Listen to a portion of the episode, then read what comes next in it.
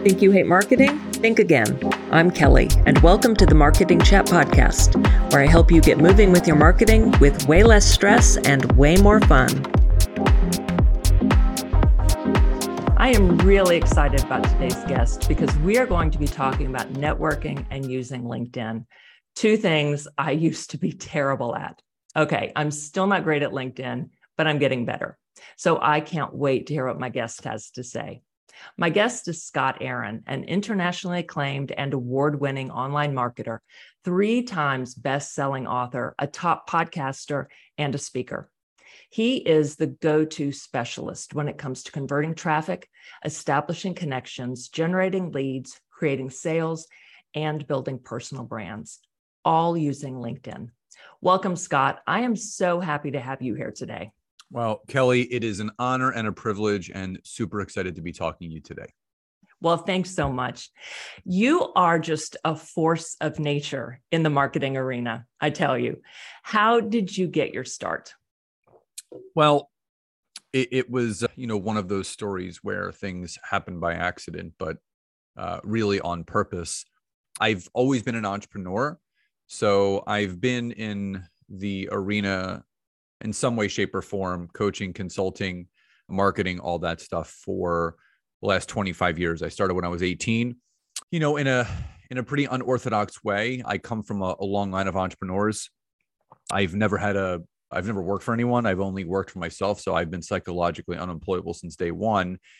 And my father, still to this day, he'll be 70 in December, is a huge fitness buff, has worked out his entire life. And, one of his dreams was to own a gym. And with some, I would say, pretty tumultuous times in my family's life led him to being able to open up his first gym.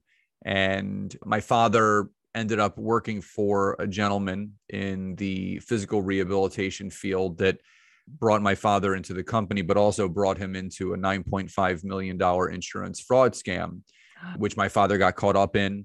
And long story short, and when all was said and done, my father had to spend 2.5 years in federal prison. Now, in between his sentencing and actually going away, this was the opportunity that was given to him to take over and purchase his first gym, which was a failing fitness club in downtown Philadelphia. But unbeknownst to me, that was going to be turned over to me after my freshman year of college, which it was. My father goes away. He says, listen, it's yours. You gotta step in. You got to run this business. So the company was sold to me for $1. And I became president and CEO of our family's gym. And it happened at the perfect time in my life. I was needing structure when I'm a very social person. And I was at the University of Pittsburgh, about 4.5 hours away from where I grew up in Philadelphia. And I had a lot of my high school friends at college with me. And you know how that goes when you're left to your own devices, school becomes secondary and hanging out becomes primary. Yeah. And I was definitely doing more hanging out than actually studying. So it was actually good because it allowed me to refocus on my academics as well. So I did end up graduating with a degree in HR from Temple University in 5 years. So I was going to school full-time, working full-time, running the company. We grew one gym into 2 gyms and then ended up selling them both in 2003 for $1 million. So at 24, I became a millionaire. A year later, we opened up our third and final gym. And about 5 years after opening that in 2009, 2010, I found myself in $1.5 million of liability debt. Mm-hmm. So I went through the full gamut and the full spectrum of owning a business. And as far as the marketing aspect, I did a lot of the old school marketing tactics. Yes, when we opened our first gym, it was 1998. So this was pre-internet. This was pre-social media. So we did the traditional mailers. Most places didn't even have websites at that point. I mean, if you had a website, you were like, way ahead of the game. Yeah. And people didn't even know. You remember the Super Bowl ads, like pets.com. Yep. I forget what year. Was that like 2000, and people just didn't know what to do about it. Like, how do you even get on the internet? And that's the thing. you know, we were a mom and pop shop. We were a local business in the heart of Philadelphia, you know, walking traffic. So we did the traditional marketing that you do. So we did postcard mailers. Mm-hmm. We stuffed doors and mailboxes. Mm-hmm. But I also, you know, we had a lot of foot traffic. So occasionally, at least once a week, I would take one of the bar stools from the smoothie bar and I would sit out front and I would hand out flyers about the gym and the prices. And, you know, I'll never forget, you know, it was fairly early on after my father came back from prison. I said, Dad, let's do like a one-day sale. You know, it was the summertime. Summer's typically slow for gyms just because everyone's away. I said, let's do $99 for 3 months. And he said, okay. So I went on to Microsoft Word. I made some flyers, printed them out, and sat outside, and I sold 30 memberships that day.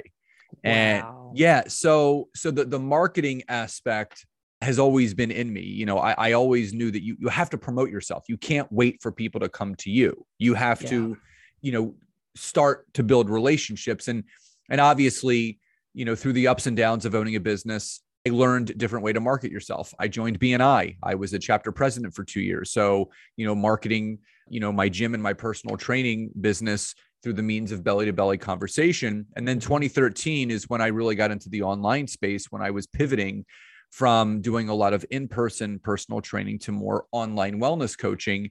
And that's when I started to learn the online marketing aspect of things. And it was fairly easy for me because, you know, I had been using social media for 4 years, not for, you know, marketing and branding from a business aspect, but for personal use. So I understood the concept. Yeah. And that's what sounds like you had been doing, like the hard stuff, the things that people really hesitate to do, because like you just said, attracting people to you versus building relationships.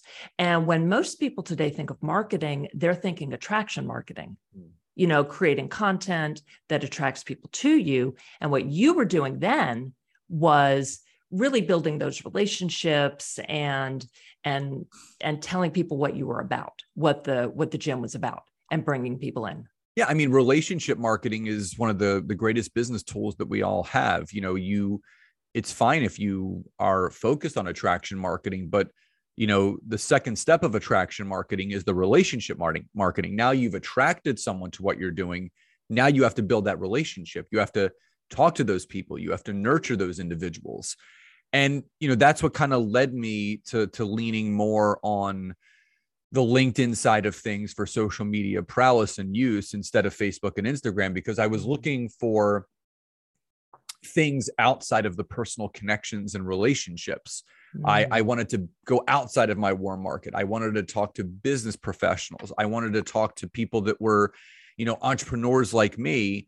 And I kind of fumbled along and stumbled upon LinkedIn. And I opened an account in 2009, but didn't do anything with it for 4 years.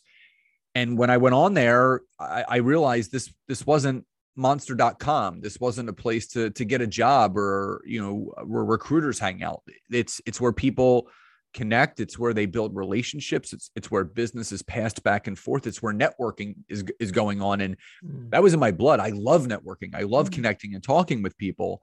So I started utilizing it, searching, connecting, messaging. And within about 3 or 4 weeks, my calendar was full of appointments. And I reached out to a couple of buddies of mine and I'm like, listen, you got to get on LinkedIn. You got to do X, Y, and Z. And one in particular ended up texting me about 2 weeks later. And he texted me and he said, call me. So I called him and I said, what's up? And he goes, listen, I don't know what you figured out, but it really works. He goes, I have 14 appointments booked this week. And I never have had that many calls booked in a week before. He goes, you should be teaching this. I'm like, what do you mean teach this? He says, you have a system here. You created a flow that people would pay money for. You know, everyone is in search of leads. They're in search of conversations to have opportunities to grow their business. People will pay good money to learn the strategy that's working for you and now working for me. And it was kind of like one of those light bulb moments. I had been writing programs for years, but they were more nutrition and personal training. And I just had to rewire the process and create a structure and a system around what I was doing to build my business, not my body. And so it was there. I just had to change the framework of it. So at the right around the same time of having this conversation with my friend, I had made a guest appearance on my business coach's podcast. And I was talking about how LinkedIn was working for me and all the results I was getting. And when I got off that call, it was a podcast slash, it was back in the day when people used to use 1-800-conferencecall.com where people would, they would dial in on their phones and listen in. When I got off that call, I went on to Facebook and I had 9 inboxes waiting of people said, you know, how do I hire you? How can I, you know, work with you? Can I pay you? And I'm like, pay me. And they wanted to pay for my time to have me teach them what was working for me on LinkedIn for their business. So I realized at that moment that I had created something. I have a system. And when there is a common problem that a lot of people are having, you provide a solution for that problem, you can start serving and helping a lot of people. Yeah. And I started doing it in the pockets of my free time towards the end of 2013, early 2014, and really got serious with it around 2017. And then my wife and I kind of joined forces with it and launched our company. And it's been just this amazing, crazy, incredible ride of serving and helping thousands of people, you know, but also creating a life that we love. We work 3 days a week. You know, we go on vacation as often as we can.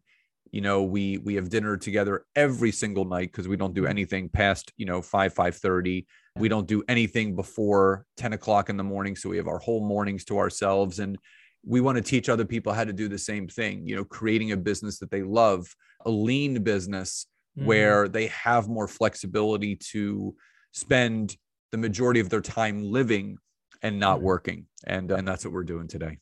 That's awesome. And yeah, that's why entrepreneurs get in business. You know, that's why we get into business for ourselves, because we want more time to have the freedom to do those things that we want to do. So when you mentioned earlier, you know, you ended up focusing your time on LinkedIn instead of Facebook, Twitter, you know, Instagram, all that.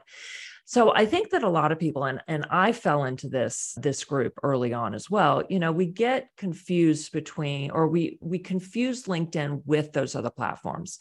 It's like, you know, when you're used to Facebook, you come onto LinkedIn, it's like, okay, I'm just going to post something and then sit back and do nothing with it.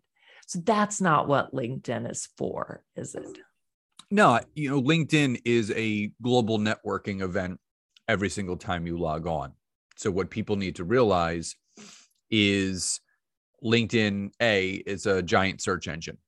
So when Microsoft bought them out about 8 years ago, they embedded the same type of SEO or search engine optimization that a typical search engine would have, like Google, Yahoo, or Bing. And they started utilizing that within LinkedIn. That's why there's a big search bar at the top where you can search for people, you can search for companies, you can search for content. They want you to search. So the other thing that people need to understand outside of it being a search engine is that it's a lead generation source. It's beyond valuable for anyone's business that requires leads in order to grow them. Mm-hmm. You know, the fact is that Facebook and Instagram are social platforms. Mm-hmm. That's where people are hanging out. And, you know, when I try to describe, I try to paint a picture for people. So, you know, Facebook is the barbecue of social media. That's where people go to hang out.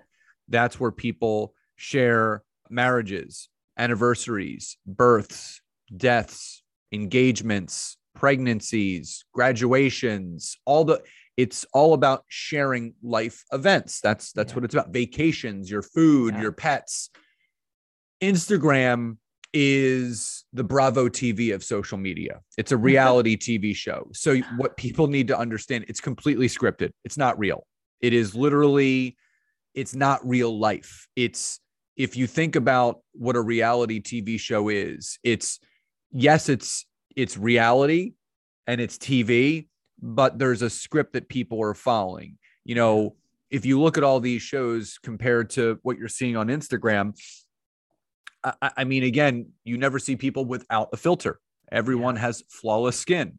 Everyone is to the nines. Everyone is always happy. But I think the biggest reason why I know it's not real is if you've ever seen someone post a picture, a selfie of them crying, you know it's not real. Now, how you can tell it's not real is if you look at that from a psychological standpoint and an emotional standpoint. If you are having some sort of personal breakdown where you got to release that by shedding some tears, as a human being, the last thing that you're thinking about is grabbing your phone, taking a selfie, and throwing it up on Instagram. That's the last thought in your mind. That's true. So if someone is saying, all right, I got a good cry coming, let me get my phone out, let me take a selfie, this will make a great post, you know that they're not doing it for genuine purposes. They're doing it for disingenuine purposes. So yes, you'll find me on Facebook. Yes, you'll find me on Instagram, but I'm using it the right way. I share my life on Facebook. I entertain and have positive and motivational things out on Instagram. And then LinkedIn is my business networking tool. It's where my collaborations take place. It's where I connect with potential clients. It's where I educate and inform my audience on certain things that they need to know around my zone of genius, because you want to use LinkedIn in a way where you are positioning yourself as the go-to person within your space. You want people. I got booked for a speaking gig in September by a company to be their third quarter keynote at their company event based on the HR director following me on LinkedIn and looking at all the content that I was consistently posting for years and years. And she finally reached out and said, hey, you know, if we pay you to come down here and speak, would you do that? And I said, absolutely. So you have to understand, LinkedIn is your way to advertise your business without selling or pitching. It's all about educating and informing people. And once people understand the difference between those three platforms and you start using it for what it's best used for, and not just being lazy and just posting the same thing from Facebook and Instagram on LinkedIn, getting no traction, there's a reason why it's not resonating. LinkedIn doesn't want to promote an Instagram or Facebook type post. They want to give visibility to LinkedIn content that's all built around education, information, and leaving people better so they can apply to their businesses and get results. That makes sense. That is such a good explanation. Honestly, I haven't heard it explained that way before. All I've heard is go, you know, pick one platform to be on, or, you know, at least start on one platform and pick it based on where your audience is. And really, and I can understand, you know, maybe some people's audience isn't on LinkedIn. You know, I can imagine a few types of businesses where maybe they're not going to find their clients on LinkedIn. Right. But otherwise, okay, pick like Instagram or Facebook or maybe TikTok. But I think a lot of businesses should also be on LinkedIn for establishing themselves as authorities in their field, for generating leads, for doing that networking.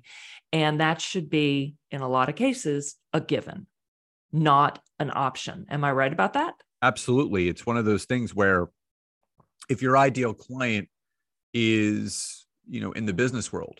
So if you're a photographer, so, you know, as an example, and you do weddings and bar mitzvahs and that kind of stuff and family portraits, you know, your demographic is probably going to be on Facebook and Instagram. Yeah. But if you're a business photographer that does corporate headshots and business headshots, your ideal client is going to be on LinkedIn. So you're going to want to leverage that. Now, if you have a product or a good to sell, say health and wellness related, that's going to be more of Instagram and Facebook, because that's where more product consumption is, you know, going on. Now, if you're a health and wellness professional that trains corporate professionals, helping them get in shape because they're too busy in the 9-to-5 and they need some workout routines, again, you're going to want to use LinkedIn. So you really have to sit down and ask yourself, where is my ideal client most likely to be hanging out? Now, in that respect, even if your ideal client maybe is a better fit on Facebook and Instagram, it doesn't mean you should neglect LinkedIn, because again, there are people that are more on the personal side of things that don't like Facebook and Instagram, and they want to be networking more on a professional platform like LinkedIn. So you could have some carryover from client acquisition, showing up on LinkedIn, providing value-added information, you know, showcasing client experience, showcasing your skill set, showcasing your expertise, where again, someone might see it and say, you know what? I mean, I'm not using Facebook anymore, but I do need a family portrait. Let me reach out to this person since they're posting that quality content. So people do need to understand that as well.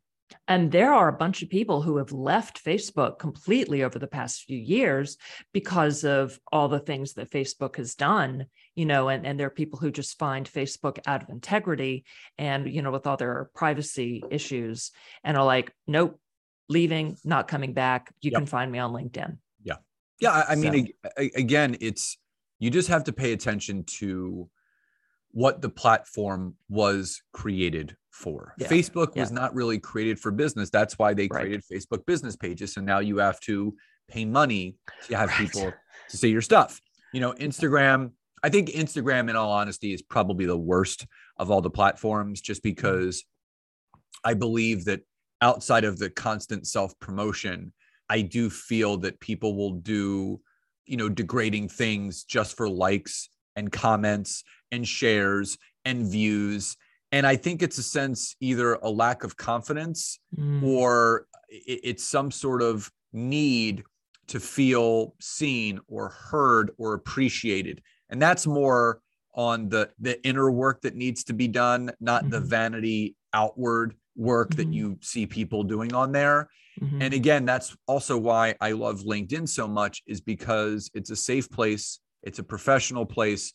LinkedIn is constantly in the corner of the user, not in the corner of how can we get more money out of people. And that's what you see a lot on all the other social media platforms, is it just becomes a casino and the house always wins. LinkedIn is in our favor. They want to make it more user-friendly.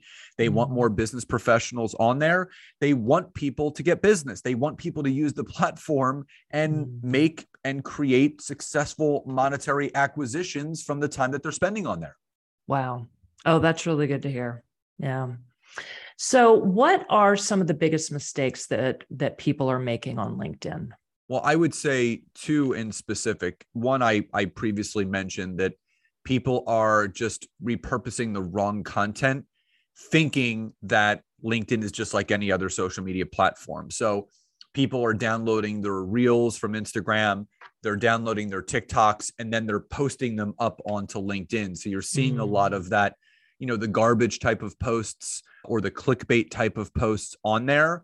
And again, you have to think about, and this is something that I always go back to, is I always ask myself, how would the world-class version of myself want to show up? Yeah. So would the world-class version of myself want to show up reposting a TikTok that has nothing to do with my business just for likes and comments and shares and views? No, that's not what the world-class version of myself would do. So you really have to think about the passenger side perspective on everything that you do. And the passenger side perspective is that person on the other side of the screen, because your reputation is everything. Your credibility is everything. Your first impression is everything. And if any of those are tarnished with A, the content that you shouldn't be putting out there, B, the way that you're using the platform, it's going to be a really challenging thing for you to utilize LinkedIn and actually get the kind of results that you want from it. The second thing that people are traditionally doing wrong is they're doing this spray and pray methodology, which means they're just connecting, messaging, selling, and pitching anyone with a pulse, you know, hoping the more people I reach out to and sell to and drop my link and my product information, they're going to buy. That is probably the biggest issue that's going on with LinkedIn right now. People hate that. No, I mean, And here's the funny thing. The people that are doing it don't like it when someone does it to them, but why are they doing it to other people? Because again, if you look at the foundation of business, no one likes to be sold and pitched to. Yeah. So think about when you walk into a department store, right? You know, someone comes up to you, you know, hey, Kelly, can I help you, you know, find anything today? No, I'm good. Well, if you need any assistance, I'm here. Let me know and I can help you find something. They're not trying to sell and pitch. They're just letting you know they're there. If that person starts following you around, you want this, you want that. What are you going to do? You're going to turn around and you're going to leave that. You're going to leave that establishment. Yes. The same thing goes on LinkedIn. If you are just trying to sell and pitch someone and not build the relationship first, you're not going to succeed at all. People ask me all the time, how have you guys created multiple seven figures in your business in the last 4.5 years? Because we've doubled, tripled, and quadrupled down on the relationships that we're building. Someone just hired me yesterday that I had never spoken to before, but she reached out to me and she said, hey, would love to get on a call with you. And I want to learn about your consulting. My business partner has worked with you. I've seen multiple trainings of yours and it's time for me to start leveraging LinkedIn the right way. Can we talk today? We got on a call. We had a great 10-minute conversation and she's like, here's my credit card. When can we get started? But that relationship had been building externally for almost a year. Mm-hmm. At March of 2021 is when she first heard about me. And it's now, at the time of this recording, August of 2022. So a year and a half later, the person was ready to then step forward. So people need to understand that you must have the farmer mentality. Mm-hmm. And that is, the more seeds that you plant, the greater of a harvest you will reap. If you take the hunter mentality, the antelope are just going to keep running away and you're not going to catch anything. So you have to understand, you got to double, triple, quadruple down on the relationship and nurturing side of connecting instead of just selling and pitching people.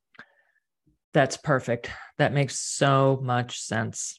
And so one thing, when you said like the way you show up on LinkedIn, I'm getting this image of like, depending on what your goal on LinkedIn is, you need to show up either as if you are going into an interview or as if you are conducting the interview. Does that sound right?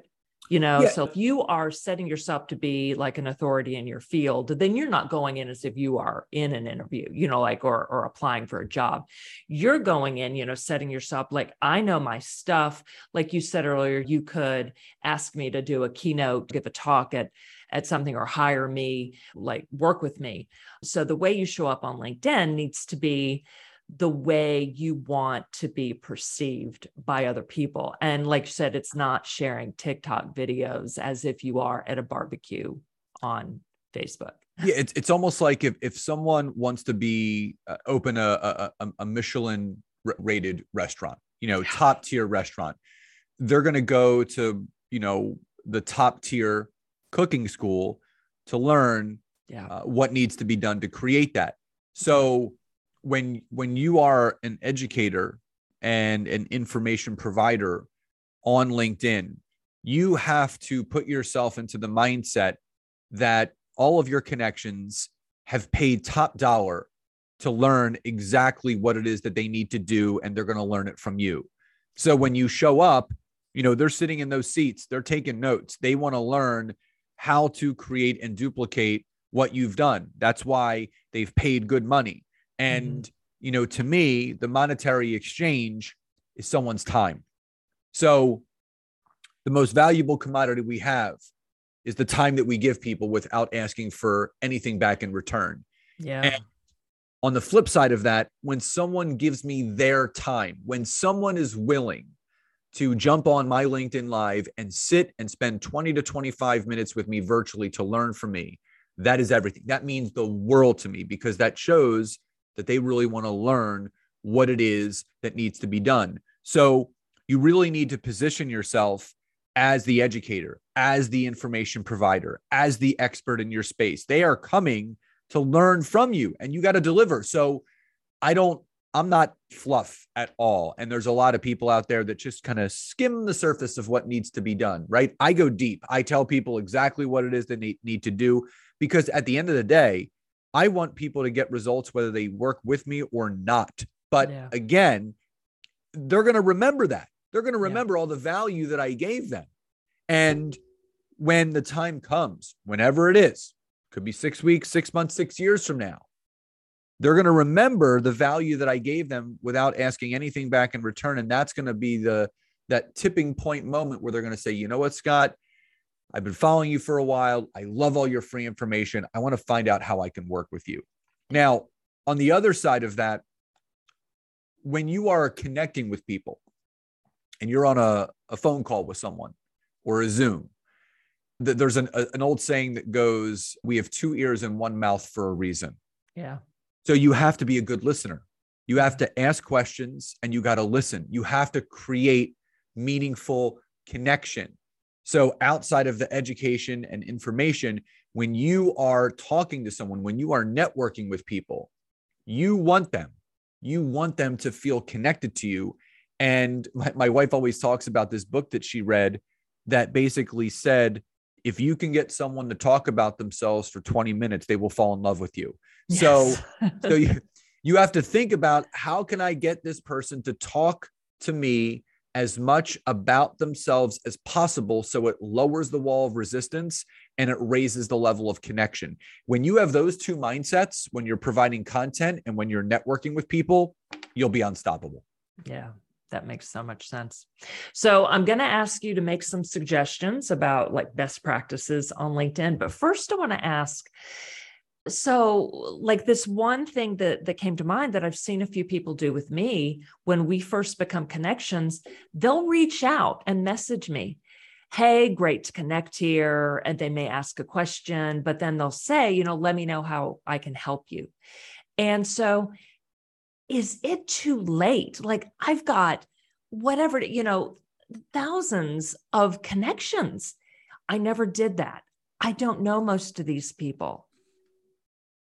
Is it too late to reach out? No, I mean, it's never too late. And I do this all the time. You know, I have close to 29,000 connections on LinkedIn, and I don't have time to, you know, message 29,000 people in one day. So I pace it out, and it would be as simple message as, you know, hey, Kelly, I know we've been connected for a while, but we haven't reached out to one another. Would love to hear more about you and your business. Share more about me and mine and how we can support one another here on LinkedIn. Anytime for a call or a Zoom this or next week. And it's as simple as that. It's just extending that olive branch. There's no sales pitch involved. There's no click here. It's basically, you know, creating a bridge between you and that person. You know, here's my reason for reaching out. Here's why I want to connect. I want to learn how we can support one another. And are you interested in talking? And then you just go on to the next person. And you know what? Whether it's no response, a yes or a no, it's all gravy to me, because again, it's a numbers game. You know, you have to extract the right people. And the only way to extract the right connections from your network is to message them and to find out who's open to connecting. You can't assume that someone's going to reach out to you. Just as you said, those connections have been sitting there for years. Because again, someone has to take that first step. Someone has to extend the olive branch in order to obviously have that person step towards you. Yeah. Perfect. Thank you. Absolutely. All right. So a few tips for people to make the best use of LinkedIn. So I would say there's four specific things. And the first thing is to properly optimize your profile, going back to something I said before about the SEO. The search engine optimization is based on the keywords that are being used in your profile. So you always want to position yourself as, what would my ideal client be searching for in the search engine? So if they're going to go in the search engine, what are they going to type in the search bar? They're not going to type in, you know, female business coach, 30 to 35, that helps people do this, that, or the other. They're not going to type that in. Yeah. They may type in female business coach or coach or mentor or whatever it is. So you have to think about all of those keywords that someone would be searching for and how you can appear in that search. So when you appear in that search, they will click on your profile, visit it, And obviously the connecting starts that way. You do need to have every section filled out. Mm-hmm. Your about me section, your experience section, your volunteer experience, your licenses and certifications, awards that you've won, but also making sure that you have as many written recommendations as possible. And these are your testimonials. So these are people that you've requested this information from. They've taken time and they've written it themselves. And I've accrued over 500 written recommendations in the time that I've been spending on LinkedIn, because I want my credibility spoken through the words of the clients that I've worked with. I want their results to speak for me, so I don't have to convince people that I know what I'm doing. I let the 500 people do that for me. So if you want to stand out, if you want to be taken seriously, if you want to be an expert in your space, you got to start working with more people. You got to start asking for recommendations and those testimonials so you can let that credibility shine. The second thing is building an ideal network. And what I mean by ideal, there's two types of connections that you want. You want ideal clients and you want power partners. So you should be searching and connecting for people that either A, benefit from your product, your good, and your service, or B, you could do collaborations with, much like what you and I are doing right now. So podcaster to podcaster, how can we support each other? We can do a podcast swap, which you've been a guest on my podcast and now I'm here on yours. So you want to look for those collaborators, because that is a free and organic way for those two parties to introduce each other to their respective networks, which means the know, like, and trust is going to be automatically formed, because my network trusts me in every person I introduce them to, because I wouldn't have them on my podcast if I didn't trust that individual myself. Yeah. From the ideal client standpoint, again, it's thinking about who I best serve with my product, good, and service from a professional and industry standpoint. So are they a small business owner? Are they a business coach? Are they an entrepreneur? Are they a healthcare practitioner? Whatever it is, you search and connect for those individuals. So once you have your network starting to be building around those two concepts, then we go to the messaging, which I clarified a little bit earlier. When you're reaching out to people, it needs to be done in a relaxed fashion. There's no dear Kelly, comma space, indent, next paragraph. How are you today? How is business treating you? You know, you're not allowed to use any automated tools that message and connect for you. That can get you kicked off and blocked for LinkedIn permanently. And a lot of those automated messages look like that. So if you're writing your message just like an automated message would be, you're not going to get a high response rate at all. So you do want to have things more relaxed. You know, hi, Kelly, it's so great to be connected to you. And then again, you want to bridge the gap. You want to let the people know why you're reaching out. I noticed that you had a podcast, as do I. I would love to hear about yours, share more about mine, and how we can support one another here on LinkedIn. Now, you want to create the bridging of that gap, but also you want to use that word support, because there were scientific studies done that measured the type of response from a chemical standpoint someone has. So it's more about word association. So they did studies having people read certain words and then measuring chemical releases from someone's brain, whether it's certain words lead them to releasing more cortisol, which is our stress hormone, or dopamine or endorphins. What they found, when people use the word support, it actually triggers their brain to release a chemical called oxytocin. This is our feel good brain chemical. It's our, it's the happy, you know, butterflies in our belly type of feeling. So now that person is feeling good as they're reading this message. And then the third and final aspect of that is making sure that you finish with a call to action, or a CTA. You know, questions lead to answers, statements lead to nowhere. So I always tell people you have to ask to get. You have to ask in order to get. So if I was to finish that message with, let me know when is good for you, they're not going to let me know because I haven't asked. But if I simply just say, do you have any time this week or next week for a phone call or a Zoom? I've asked a very clear question, which is going to provide me a very clear response. And the fourth and final thing is providing relevant, educational, and informative content. And it only has to be done 3 days a week. It's not like Facebook and Instagram where it's 6 times an hour or 6 times a day. It's literally just 3 times a week, Monday, Wednesday, and Friday. And my suggestion always is to do a video on Mondays 60 to 120 seconds, so a minute to 2 minutes in length, where you're giving a helpful business tip that's related to your ideal client, so you're leaving them better, and you can do that right from your phone. Wednesday, you want to do a market research poll to find out, you know, what are the pain points that your audience is having?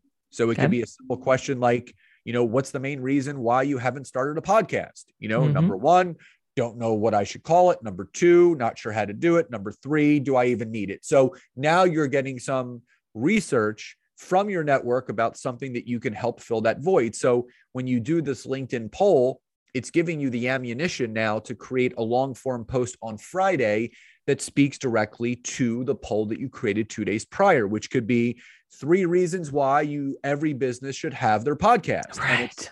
And it's just giving 3 simple bullet points. So now you're filling that gap and that hole. So now you're seen as an information provider, but a solution provider as well. So you're not having to make things up out of thin air. You're talking about things that you already know what you need to speak about. So you can optimize your profile.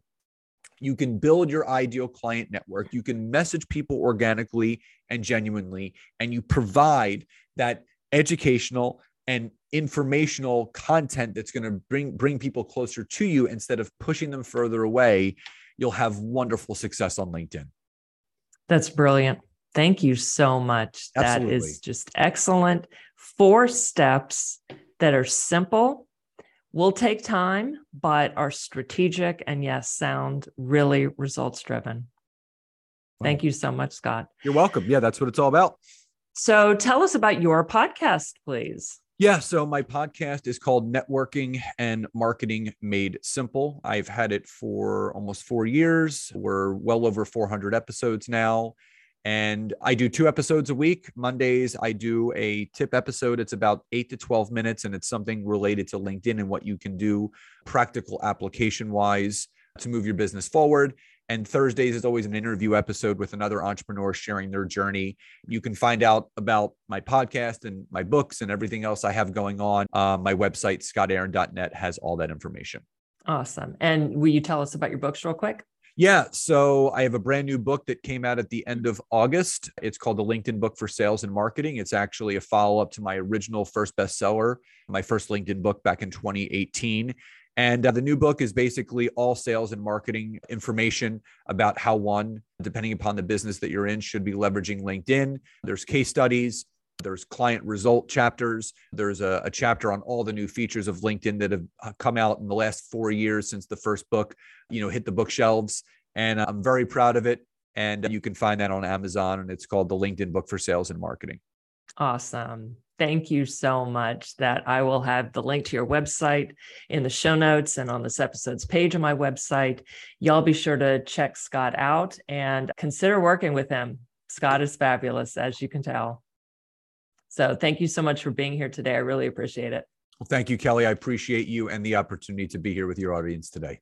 Absolutely. And thank you all for being here today. I would love it if you would leave a positive rating and review. And if you enjoyed this episode, please share it with someone. I'll be back in a few days. So see you next time on the Marketing Chat Podcast.